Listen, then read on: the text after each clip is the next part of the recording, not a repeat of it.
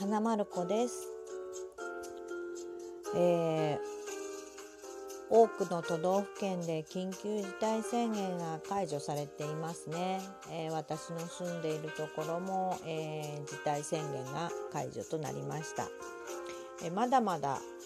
通常とはいかないとは思いますけれども、なんとなく、えーほっとしているところもあります。映画館とか、まあ、モールなんかも開館し始めてますし、まあ、人もで出入りを始めてるんだと思うんですけどもういきなりこうマスクがをしてない人もいたりしてちょっと不安もありますね。クラスターが起きないようにやっぱり引き続き、えっと手洗いとかアルコールの消毒とかマスクの着用は必要かなとやっぱり思います。えー、っとですね皆さんも YouTube よくご覧になってると思うんですけれども私は YouTube でオリラジが好きなのでまああっちゃんとか、まあ、藤森くん慎吾くんの、えーチャンネルを見たりしています。えっとこの間あっちゃんのチャンネルでなんか悩み事のなんか質問にあっちゃんが答えていたんですけどなんかこう解決していない悩み事はありますかみたいな感じの質問だったと思うんですけど、まあ、あっちゃんが、えーそれに答えてたんですけどなんかまああっちゃんの性格的には、まあ、自己解決型なんでしょうね。自分でも言ってたと思いますけどなんかあんまり人に話したりとかあんまりしなくて自分で、まあ、基本的にあんまり悩まないし悩み始めたらなんかノートかなんかにこうこう書き殴るっていうか書き出すみたいなことを言ってたと思います。皆さんはどうですか？悩み事の解決法ってどんな感じですか？私はえーっと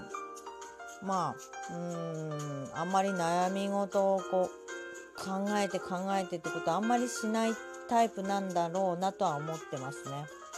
で考えてこう考えすぎてでも結論が出なくてぐるぐる回っちゃってスパイラルにはまり込んでいる時はもう答えが出ないということを答えにしてもうやめる時もありますしうーん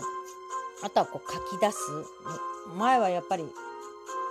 うんとメモうんとなんて言うんですか？産業日記じゃないけど毎日こうちょっとしたことを書いてたりするんですけどその行がバッと増えてガーッと書いたりでそういうことも、えーすることもありますね。前あの昔子供が不登校にしてた時はもうそれがすごかったですかねまさしく書き出すってことをやたらしてましたね。それでえっとまあブログをその頃はやっていたのでこう打ってブログにアップしてこう吐き出すってことをやってました。まあ、吐き出すことで言葉にすると自分の考えがまあ整理されるってよく言いますけど、まあ、整理したくて書いてたわけじゃないんだけど、まあ、見直すというかそういう記録っていうかそういうことでこう書いていったっていうこともあります。でもうん解決できそうになくてあまりにもこうことが大きすぎたりするとそれに立ち向かうこともできないので書けないってこともあるってことも知っています、えー以前にお話ししましたけれども大切な人を亡くした時に、まあ、死に直面した時はまあもう書いて現実をこう受け入れることっていうかもうしたくもなかったので書くことも全然できなかったもちろん話すこともなんか言葉に出すのも嫌だったっていう時があったので、まあ、その悩みの度合いにもよるしその時期にも最初はやっぱりその言葉にも出せないし書くのも嫌だったけどしばらくしてだんだん書き出せたり、うん、と考えることができたりとかまあそういうこう悩み事の時期もあるかもしれませんけれども、まあ、そういう形で、まあ、いろんな大きさや、えーことにもよっていろんなことをこう書いたり吐き出したりとか、まあ、そんな風に、えーやると思いますけどとりあえずやっぱり外に吐き出すってことはまあ、こ自分の心というか健全に保つにはいい解決策なのかもしれませんね。まあ、それが結論が出なくてもいいんだと思います。で私もこうそうですね。ここ1年ぐらい仕事のことでこう悩んでいて、まあ、結論が出ないことなので考えてはやめてまた考え出してまたやめてみたいなことずっとしてたんですけれどもかなり苦しくなってやっと吐き出すことができた時にはもうやっぱりこう涙がすごいなぜなぜ私が泣いているんだろうっていうこと自分でもよく分からなかったんですけども涙が溢れて仕方がなかっ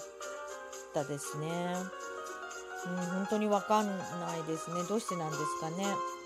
別に解決方法が見つかったわけでもないんですけどそれがその吐き出すことができた相手っていうのは友達とかっていうことではなくてえたまたま本当に珍しく長い期間実家に戻ってきてた息子にどうしてそれを話してしまったのかもちょっときっかけも覚えてないぐらいなんですけど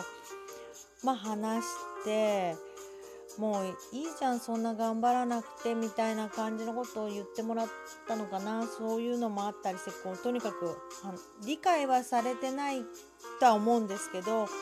まあ、そういう状態である私に対して歩み寄ろうとしてくれたその息子の態度になんか嬉しかったのか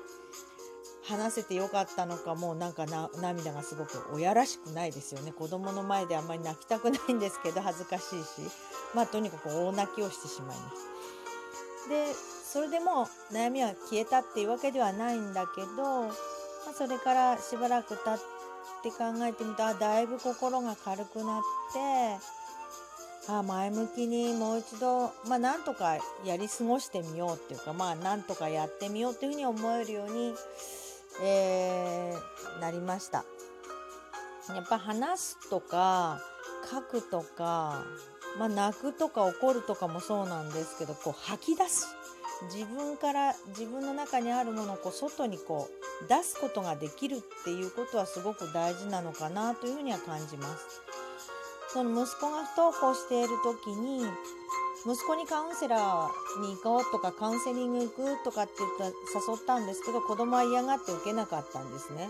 ただ私はちょっと受けてみようと思って一人で月に一度カウンセリングを受けてたんですけどこれがすごく良かったんですね。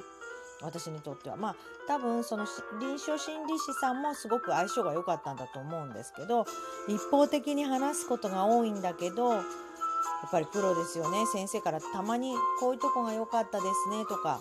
あこういうのは続けるといいかもしれませんね。とかあそれはこんな対応するといいかもしれませんよ。とかっていうのをこうアドバイスというか助言をいただくんですけれどもそれもこう押し付けではなくてじゃあそれができないからといって私を責めるわけでもなく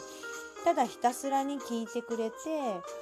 まあ、大事なところで的確に助言をいただけるっていうそういうとこだったと思うんですけど臨床心理士の方ってすごいですね。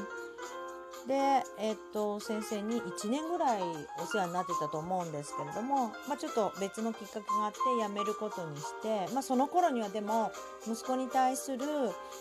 対応親として自信を取り戻しつつありましたしなんとかやっていけるなっていうふうに思うことができていたので本当に、えー、助かりました。まあ、ストレスや悩み事って尽きることはないと思うんですけれども自分なりの対処法があるといいですよね。本日はこの辺で花丸子でした。